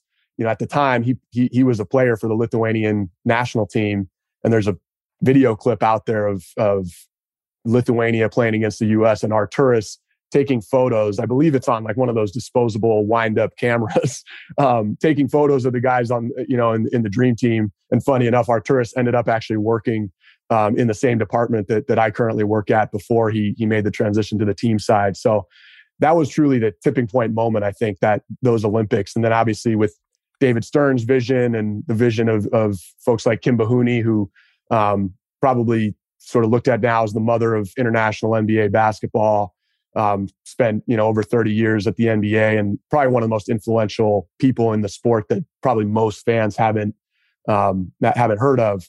Um, the vision of those people, they really invested in growing it from this first batch of stars in the 90s, you know, Hakeem and then later Dirk and Yao, growing it from that from that um, era where it was around 40 NBA players to now being at 120 and just seeing the depth of talent internationally now with with with over 100 players and and the high end talent, right? Like all you know, all three MVP finalists this year were international players. Um, the last four MVPs have been international. We had three first team All NBA guys international this year. Um, so it's not really not just the depth, but it's also the very high end. Um, seeing the impact that these international guys can have. I've talked to teams about Africa now for a while. Uh, I remember, you know, watching some of the earliest footage of, of things being launched in these villages without any resources whatsoever and then to see how that's grown. It feels like everybody that's paying attention to this and you know this as well as anyone probably better than anybody other than your team but africa's the next thing. Is that is that fair to say that this we are i don't know how many years give us an idea of the timeline but the, the pipeline of talent that is going to come in is is going to make a real impact in this league and it's and it's coming. Absolutely. You're seeing it already and i think masai ujiri who uh, is a great supporter of, of all of our programs. And, um, you know, he always says Africa is now. That's his, his sort of rallying cry. And, and, and I think that's right. You're already seeing, um, obviously the impact of players like Joel Embiid, Pascal Siakam, you know, players even from sort of the African diaspora, right? Like, like Giannis, um, having as big of an impact as any player in the league. Um, but that depth is, is happening. And, the exciting part about it is I think it's still just just scratching the surface. And you know, we we launched Basketball Without Borders as a program in 2001, and I can speak a little bit about the, the beginning of it, but it expanded quickly. It started in Europe and expanded quickly to Africa in 2003, and just in the last you know fewer than 20 years to see um, the growth from uh, when I joined in 2013 and where the game was, where the infrastructure was on the continent, um, to now where we have a full time NBA academy in Africa with you know the top 24 players from all over the continent, 54 countries um, on the continent, and there's just so much uh, potential there um, to see um, the number of players drafted out of Basketball Without Borders. Now players coming out of the NBA academies to the college ranks. Um, and now finally, you know, in recent years, a professional league, right? We have the, the Basketball Africa League as sort of the tip of that of that pyramid. So players growing up in Africa, you know, the, the solution used to be if you were a great player in Africa or had potential, you were 6'10 and, and had some potential was to get off the continent as quickly as possible and get to the States or get to Europe. Now um, there are resources on the continent and you you can come up through an academy um, you know, to the BAL. You have um, these these players to look up to in your home markets, and I think that's really critical, really important, and it's a sign that things are going to continue in the direction they're going. Do you have a story from when, like, the first time you saw somebody that's a star now, and that maybe because of your international expertise, like you and you got you saw him before anybody else did, and you were like, "Who is this guy?" Like uncharted territory for a player that now is somebody everybody knows. For sure, yeah, and and I'll start first by just giving a little bit of context around where we usually see these players. The, the Basketball Without Borders camps it, um, are really our flagship basketball development camps, and those build on top of our. We have an entire sort of ecosystem of basketball that we get involved in from junior NBA, which is sort of the base of our pyramid, which reaches we're going to reach 60 million kids um, at that level, you know, getting young kids bouncing a ball all the way up this pyramid. And at the top are Basketball Without Borders camps and our NBA academies. And as I mentioned, Basketball Without Borders, that started back in 2001, first as just a way to bring different communities, different countries together. It actually, the first edition was Vlade Divac from Serbia, Toni Kukoc from Croatia, and a bunch of their former Yugoslavian national team teammates bringing together 50 high school age players from their countries um, shortly after sort of those countries had all been at war and bringing them together and that's really the the where the program started um, since then it's really blossomed and grown into really an elite basketball event and really the premier international basketball camp in the world. And through those experiences, my first year was 2013. I've had a number of those um, those stories that you mentioned where you see a player and your eyes pop because you know, wow, this if you get this player into the right environment, um, the sky's the limit. And um, the other part of it that's interesting is in 2015 we added the Basketball Without Borders Global Camp. So we do normally four uh, regional camps every summer: Africa, mm-hmm. Asia, Americas, and Europe. We added the global camp at All Star Weekend to bring the best of the best together. And the first edition of that was in 2015 at All Star Weekend in New York. And the last two invites to that camp um, were Jamal Murray and Lauri Markkanen. Um, under the radar guys that you know no one had really heard, was really following at the time as potential draft picks um, or anything like that. Um, both of them sort of had their coming out parties at that camp and um, played at the highest level and le- leapfrogged over a bunch of prospects who were ranked ahead of them. Um, and, and then shortly thereafter, were being recruited by you know the best college basketball programs in the country and uh, uh, you know, just a year after that, we're one and done players in the league. And um, there's countless examples of those types of stories. And I think what makes all of it, uh, you know, especially rewarding is that those guys then come back. So a couple years later, Jamal Murray was in the Rising Stars game. I think he had a million threes that game in New Orleans. And the next morning, he was coaching at a Basketball Without Borders global camp. Um, Lauri has come back to camps. All these guys come back and give back their time. And that's really what makes um, those basketball without borders camps so so rewarding. We spent a lot of time talking about Mathurin um, as a lottery pick. He's, he's likely going to go top ten. Uh, and I remember as I, I, was talking with Bill about it on Sunday. I go the first time I watched him play, I just made I was like, okay, he's this kid's from like a tough inner city. I didn't know enough about him, and then it was like, no, he's actually from Montreal. But if you know his full story, uh, it's an incredible story, and he's he's had a lot of challenges, but he plays like a guy who's been through a lot of challenges. Like he's got an edge to him in these games, and I know that your program he's he's been involved in it. Can you give us a little bit more backstory on Mathurin because it's obviously a different route uh, than a lot of other players. Absolutely, yeah, and, and and Ben not only participated in our Basketball Without Borders camps, but he also participated in our NBA Academy program, which is a newer program that that started in in 2016. Um, so not as long of a track record as as Basketball Without Borders, which has almost 100 alumni in the in the league now, or who have made it to the NBA. Um, NBA academies are newer, and when Ben joined, um, it was a brand new program. So he took a leap of faith. A kid from Montreal, another under the radar prospect. He was around 15 years old at the time. Um, took a leap of faith with us and joined a startup program essentially um, in Mexico. Um, so moved from Montreal to, to Mexico. Um, obviously, didn't speak any Spanish. Didn't know any of the teammates he was joining. Didn't you know? Just just had met our staff and the coaches down there, um, and and took this leap. And as you mentioned, his his background, you know, Ben, um, you know, went through some adversity, you know, at, at a young age. He he lost his older brother, who was his best friend, um, you know, died in a, it, tragically in a bike accident. I believe Ben was 12 years old when that happened. And the the thing that makes Ben so impressive is how he came back from that and how he rebounded from that. And um, as a result of that, you know, he he had his guard, he had a, definitely had a guard up, and and and took him a while, I think, to develop maybe a trust with our coaches and our teammates. Um, but once he did that, there's nobody you'd rather have next to you in, in, a foxhole than than that guy. Um, his mental toughness, um, his fearlessness, and his motivation to succeed are really unmatched uh, among any of the p- players I've seen at Basketball Without Borders camps, NBA academies, um, and so I think so highly of the, of, of the person Ben Mathurin I know he's an amazing player. When he joined us, he was a he was a power, undersized power forward, couldn't shoot.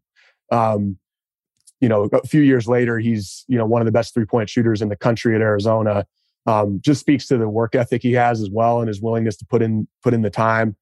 Um, and and just so proud of him, and honestly grateful to him for what he's given to the program. He was the first Canadian to join the NBA Academy program, and now since there have been uh, a number of them, many most of them from Montreal actually, because they all look up to Ben, who have followed in his footsteps. Uh, O-Max Prosper, who's at Marquette now, and uh, Trey Manote, who's at South Carolina. All these guys look up to Ben, and and um, for good reason. He he absolutely, as a player, as a person, you know, he deserves all the credit that he's getting now.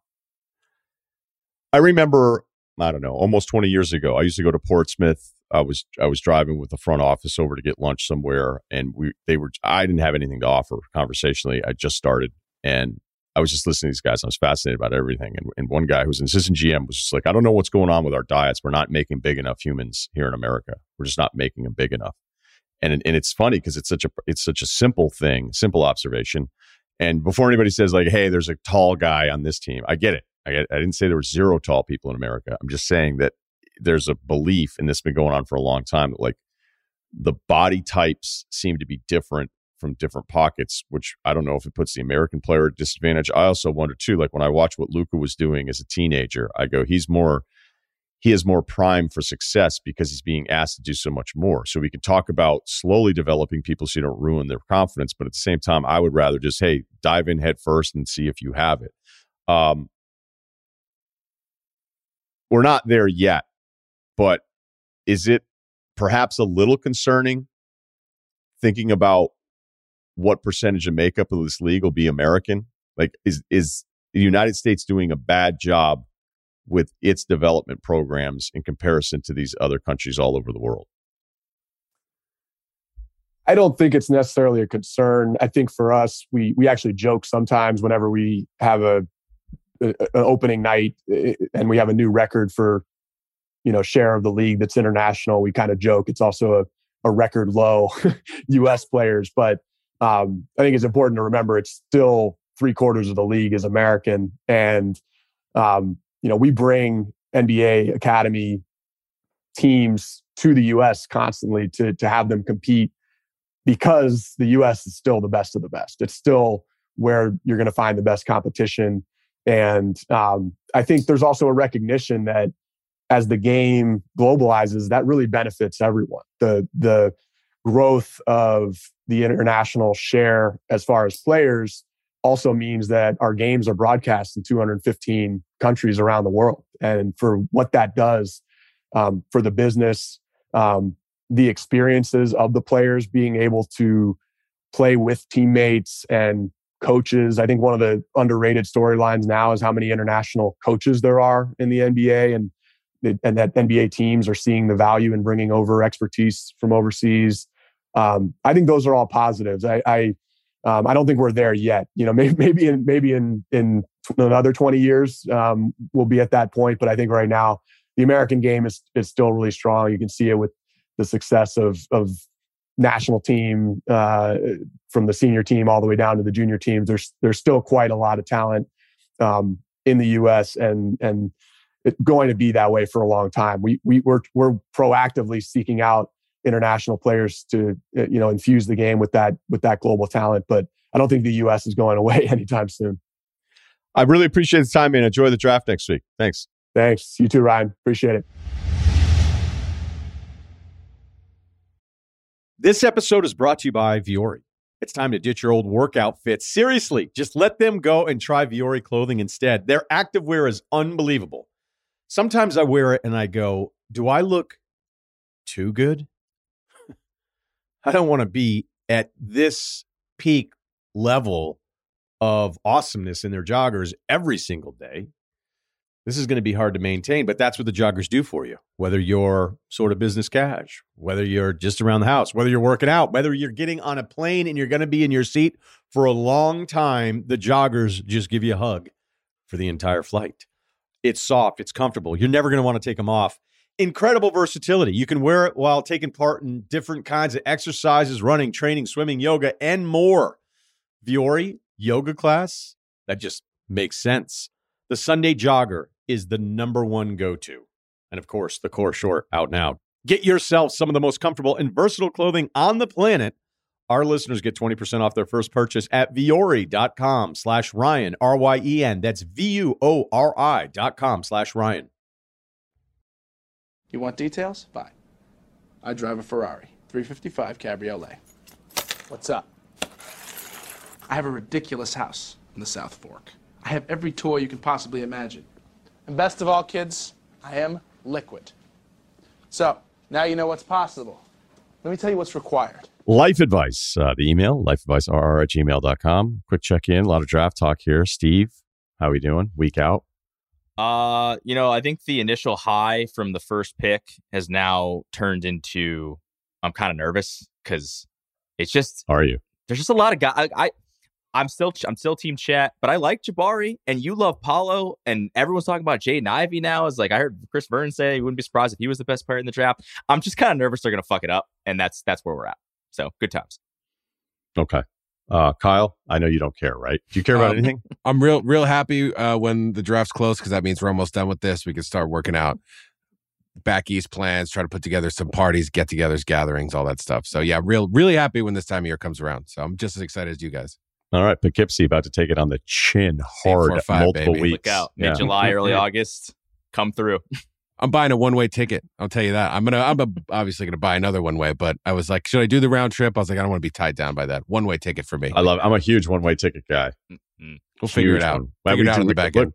We discussed that the other day on the pod. All right. So uh, let's do something we've never done before. A guy wants to meet a girl. Here we go. 29 years old.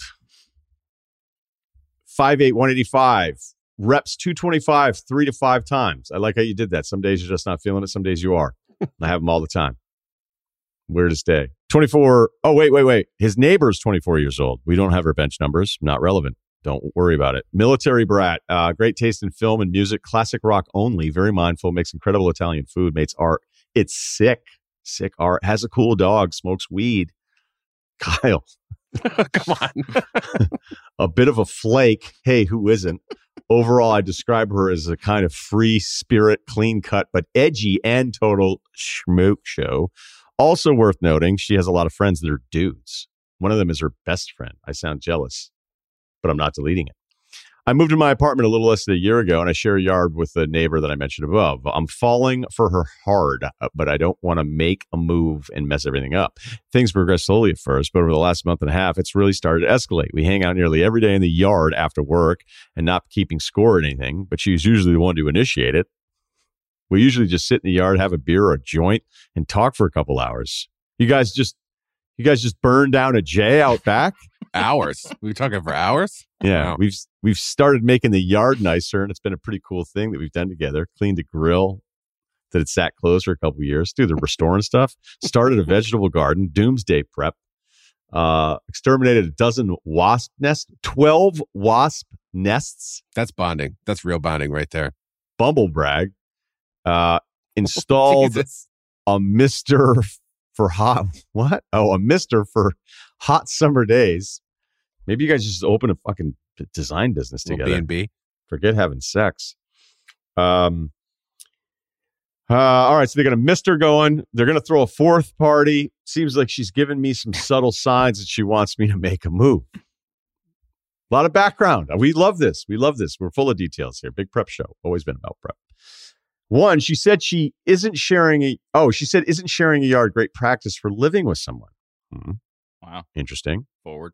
quote if uh, i'm really enjoying the neighborship we have going on three the other night she came home after the bar and she could tell i was inside watching tv with a couple buddies the finals were on and asked the following day what are y'all doing the other night did you see me in the yard i was pretty drunk eating my burger king but i thought you would have come out to which i replied oh i was watching the finals wait did you say that you were drunk eating burger king because that's heinous Judgy. She's a little tw- bit. she's 24 she can't have a drunk whopper man Come on. Whopper's Flay underrated. broiled. What happened to the what happened to the landscaper burning down a J? Just being pretty chill about everything. She wants a couple chicken fries and a People who All right, judge other whatever. people when they eat fast food actually suck too. So don't be that guy. Like if I want Taco Bell, don't judge me for that. I like Taco Bell. I agree with you. I think we should all judge each other a lot less, but some people somehow think the path to success is judging everyone. Although it could be stretched out that, hey, Russillo, are you aware of what you do for a living? Yep. So This Counterpoint. a little bit. after after a solid hour of judging guys' basketball skills. yeah. Hey, what do you do for a living? Well, I pretty much judge people that are way better at the thing that I judge them at than me. How's that feel? Okay, so uh, our guy said, I'm worried that I'm reading way too much in this situation. She's actually not interested in me, and I'd be risking an incredible friendship if I made a move or broached the subject. The closest I've come to testing the waters with this is the last two times we've hung out, I touched her arm after she was complaining about work and said, That sucks, but it's going to be okay. Arm touch. Last two times, apparently, to which she responded positively, but didn't escalate or reciprocate. What are you guys got a discovering? notebook. I- Yeah. She didn't immediately touch your arm back and stare you down like an alien. All right. All Uh, documented. Sorry, dude. You sent the email. All right. It sounds like there's a lot of signs here. It sounds like there's a lot of things going on. But I got to tell you, you said one thing in the email that tells me to prepare yourself for this because I do think you should try. Like, I mean, what's the worst that's going to happen? You ask her out, she says no. And now what? You guys can't work on the garden together? The coolest thing to do is when the girl says no, and then you're like, cool. And then you're even more awesome after the fact because now the seed has been planted. You never go down that road. And I'm telling you again, if, you know, if you fall into a certain category of desirability by the fair sex, uh, it can come back to really help, man. You can be like, all right, I planted a little seed. You weren't interested. I don't even want to follow up again. I love our friendship. Let's plant some peppers. But when you said about, all right, dog smokes weed, um, but she has a lot of friends that are dudes. Could you just be another friend zone of the dude harem? Could that be a possibility? You know, could it be that she's just so cool because she just does want to be your friend and she's used to being friends with a million guys? That's a tad alarming. It doesn't mean anything. But if you're worried about like, you're probably not going to live here the rest of your life. And it sounds like she might be late on rent every now and then herself. So this great little deal you got going on, what are you really big term? What are you really disrupting here big term by asking her out once? So I'd say it seems like you've established some things. It sounds like you touched her arm twice. She didn't reciprocate, not the end of the world. Um, I'd say throw it out there. Maybe throw it out there after she's destroying nuggets on your front lawn and see how she reacts. And if she goes, Oh, that's so cool. Like if you ask out somebody and they laugh and never give you a definitive answer, that's a no. That's a no. You kind of know where you stand. Uh, I don't think there's much more to this. I would say go for it. Maybe, maybe all these, there's a lot of signs in here that are positives too. And I don't think that the, the, the price that you would pay by her being like, no, I'm not into you is actually the end of the world other than this backyard that sounds fucking awesome for the fourth. Yeah. First of all, did you say dude harem? I don't think I listened to anything you said after you said dude harem. You said that, right? Yeah. Great. Great job by you. Um, love that. And um, I think, yeah, he's definitely overthinking it. I think there's a good point. He also, she also said something about neighborship that seemed oddly specific, even though that's what it is. But it seemed like oddly specific to call it out like that. Sort of like I love this friendship. It's you know you could you can look at that one way, or you could look at it as it just means nothing, and it's just a word somebody said. I'd say, what if you like? I mean, maybe Netflix and chill is too um, obvious. But what if you like went out to a movie? Like the movie's a classic uh, Hulu and just touch arms. or like you could go out. I mean, Maverick's out. Maybe she hasn't seen Maverick, but like you know, it sounds like you're in like fold out chairs. Uh, you know, Kurt in the Russell. in the shared yard or something. You know, they're not really a great great place to be able to like kind of scoot up next to each other. I feel like you're probably sitting in your own singular um sitting objects. So maybe you could get some place where you're on a couch um or something like that that'd be like a good way to figure out if that vibe could be uh could be a little bit better. But yeah I, I think yeah probably don't overthink it. If it does if it doesn't work out like definitely be very cool about it never bring it up again. And um it probably will come back in a good way. I've been in that same situation. I've been in the situation where we never address it and uh hopefully she never told any of my friends about it. But um either way like the stakes are low. Um as long as you don't be weird if this is uh, a rejection thing because it sounds like you do have a pretty sick neighbor and you'd hate to lose that but it sounds like you haven't been in that situation where it's actually even been close to even being able to put your arm around her Uh, so maybe try to get in that situation and see, see how that goes But like, all right, you got a cool neighbor. Awesome. Like that. Do you want to uh, Uh, what's cooler than that? A cool girlfriend, a cool wife, like that. The, the neighbor thing to me means nothing at all.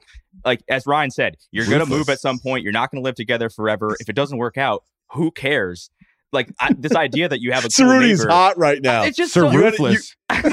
he had to sit there through my whole monologue, and then Kai, and he's like, "Sorry, go ahead, go ahead." no, I just like, like, like I don't know. Like I don't I don't I have two neighbors, one to my left, hate the guy, the other one to my right. I've never even talked to them before. Uh so and and I got a couple across the street that are cool. If the, I didn't talk to him tomorrow, it's not that big of a deal. You're you're not losing much here. And as When are you get a Mister going? Maybe the three of you guys. bah, pass. But the people, the, the thing is too, like if she has a lot of dude friends, I don't think she's looking for like you know just because you're the neighbor and you're the guy around, like I, even being her friend might not, might not be that cool of a thing. So I think Kyle kind of hit the nail on the head here. You got to take this relationship on the road.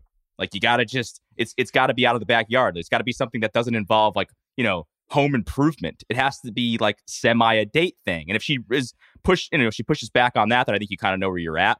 Um, but also, you know, what you said earlier, Ron, is probably true too. Is like even if she reje- rejects you right away, it's kind of okay because you can still kind of be friends and maybe it's a little bit weird around them, but like just live your life. And she's still going to probably want to hang out with you because she's going to see you hanging out with your friends and you guys doing the finals. She seems like the kind of person that like knocks on your door because she's bored and she's just interested. So I, I, even if she rejects you at first, she's probably going to come around and hang out with you anyway in the future. And then you never know. Like just kind of be that guy that hangs around the hoop and maybe you'll end up scoring. So I just don't, I don't see any Whoa. downside Hey. here. Whoa!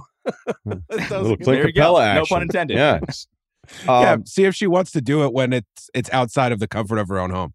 Like, see if she was is willing to take that next step to actually go somewhere with you, or just like, well, he's here, so let's see what he's doing. She could also just be super high all the time and everybody's reading it wrong. Like being in Vermont when I went to UVM, there was just so many people that were high all the time. And you'd be like, oh, here's a little, you know, here's here's a gal from Greenwich County with a brand new North Face on that's super friendly. And be like, no, she it's two in the morning, she's high, and she wants to just, you know, rip bong hits while guys are trying to edit their Vancouver line. So, you know, uh I also think that you know, if as if this this is not breaking news here, and for our female listeners that like this part of it, talking to women is really hard. Okay, and you could say, oh, it's actually easy, just do. The-.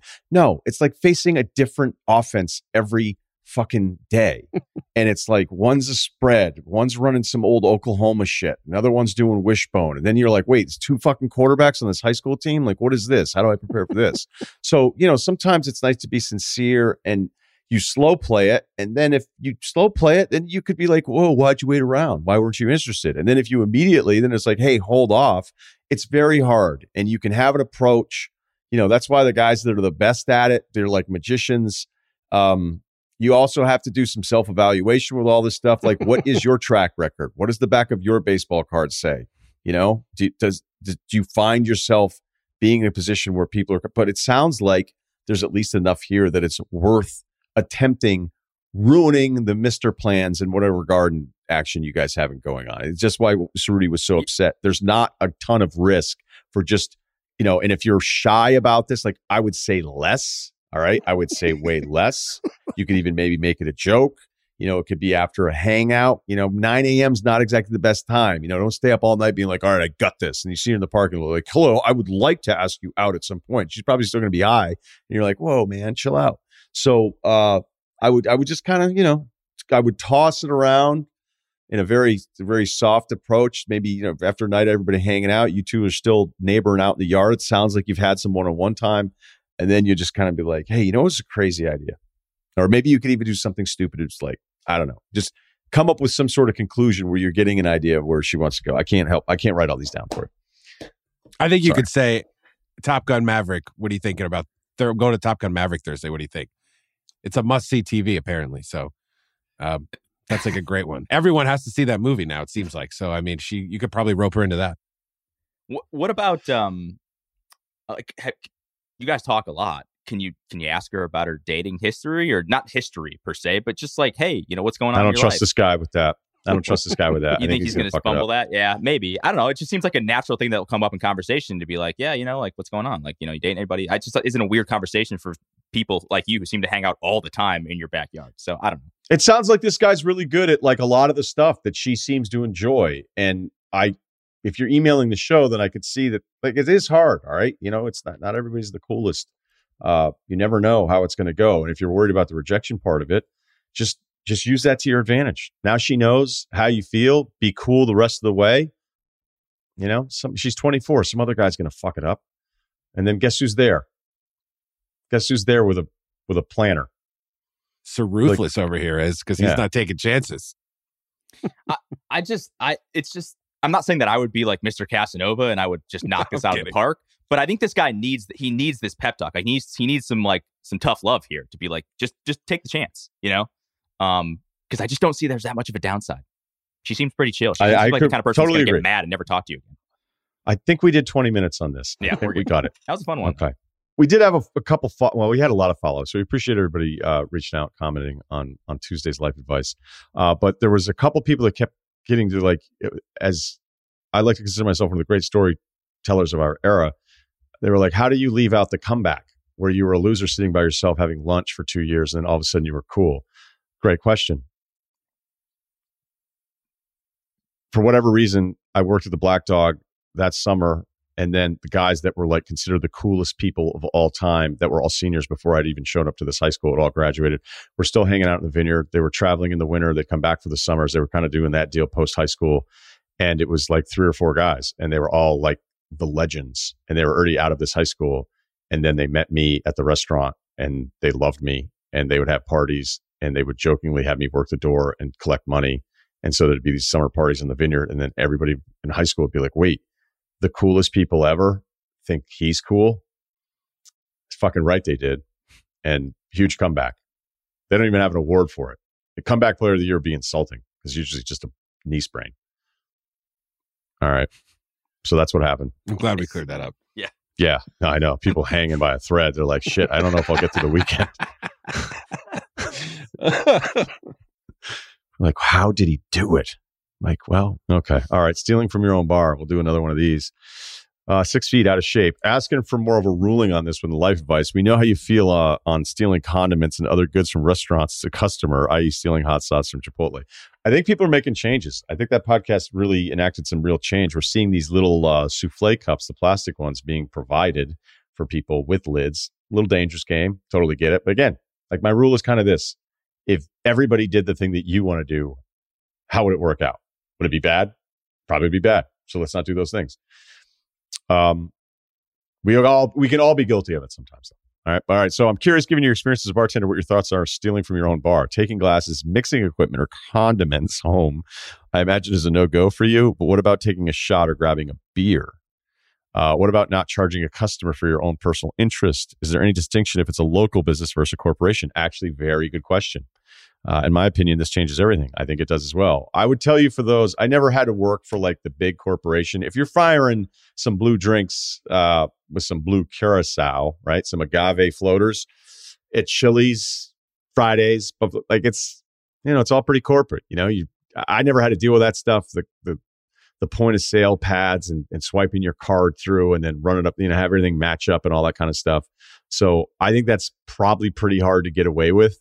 Um, and one of the last places I ever did bartend in Boston had a little bit more with that. So actually, I guess I did, but I didn't have to like swipe the card through and everything. It also is the only bar I've ever worked at where they counted the tips without the other bartenders, which means I was ripped off for years. Pretty, pretty obvious what was going on there now. Um, uh, and then every time there's ever a problem with anything, it was always my fault because I wasn't a wicked hot chick working there. So, uh, I would, I guess, I guess the problem I would say, just never lets anything go. I, no, no, no, never, never. I got the list right here. I uh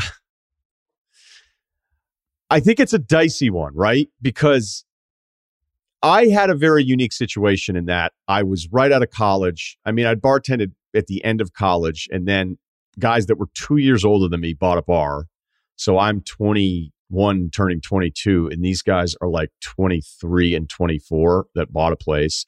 And then the other place that I worked at was owned by a guy that was south of 30 as well. And so they knew I was a good bartender. They knew I wasn't a fuck up. As far as drinking on the job, I did it twice, I think, ever. And Um, one time was because we had been up the entire night before and we had to bartend at 6 a.m. for St. Patrick's Day. I think I slept a couple hours, then rolled into bartend, started cutting limes. And the guy was like, Whoa, dude. And I'm like, What? He's like, Are you going to make it? I was like, Ah, to 12. I'm like, We're going to, you know, just fire up the tunes. He goes, Have a couple drinks, actually. He's like, You look terrible. I was like, All right, fine, no problem. Um, not super productive the rest of that day but probably made, you know, probably made it back out. But again, I think I was like 23 or 24, so not possible. Uh, other was a golf tournament. Didn't go great. Drunk buddy broke my driver. Still to this day denies it.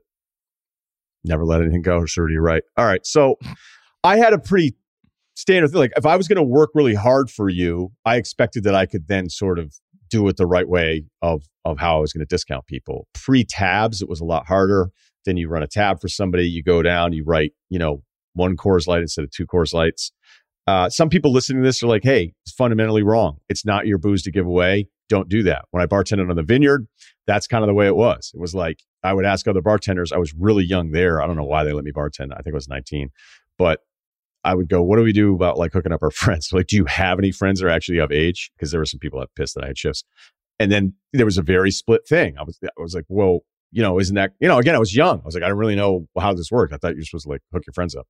And this, this older woman was like, absolutely not. You don't, it's not your booze to give away. And then some other guy was like, fuck that. He's I like, do it all the time. yeah, he's like, if you want to take care of some people within reason, he's like, but be ready because at that place they used to hire spotters that would watch how you're ringing everything up. And then I, the owner at that place used to just stare at me like a hawk, but whatever, I wasn't doing anything.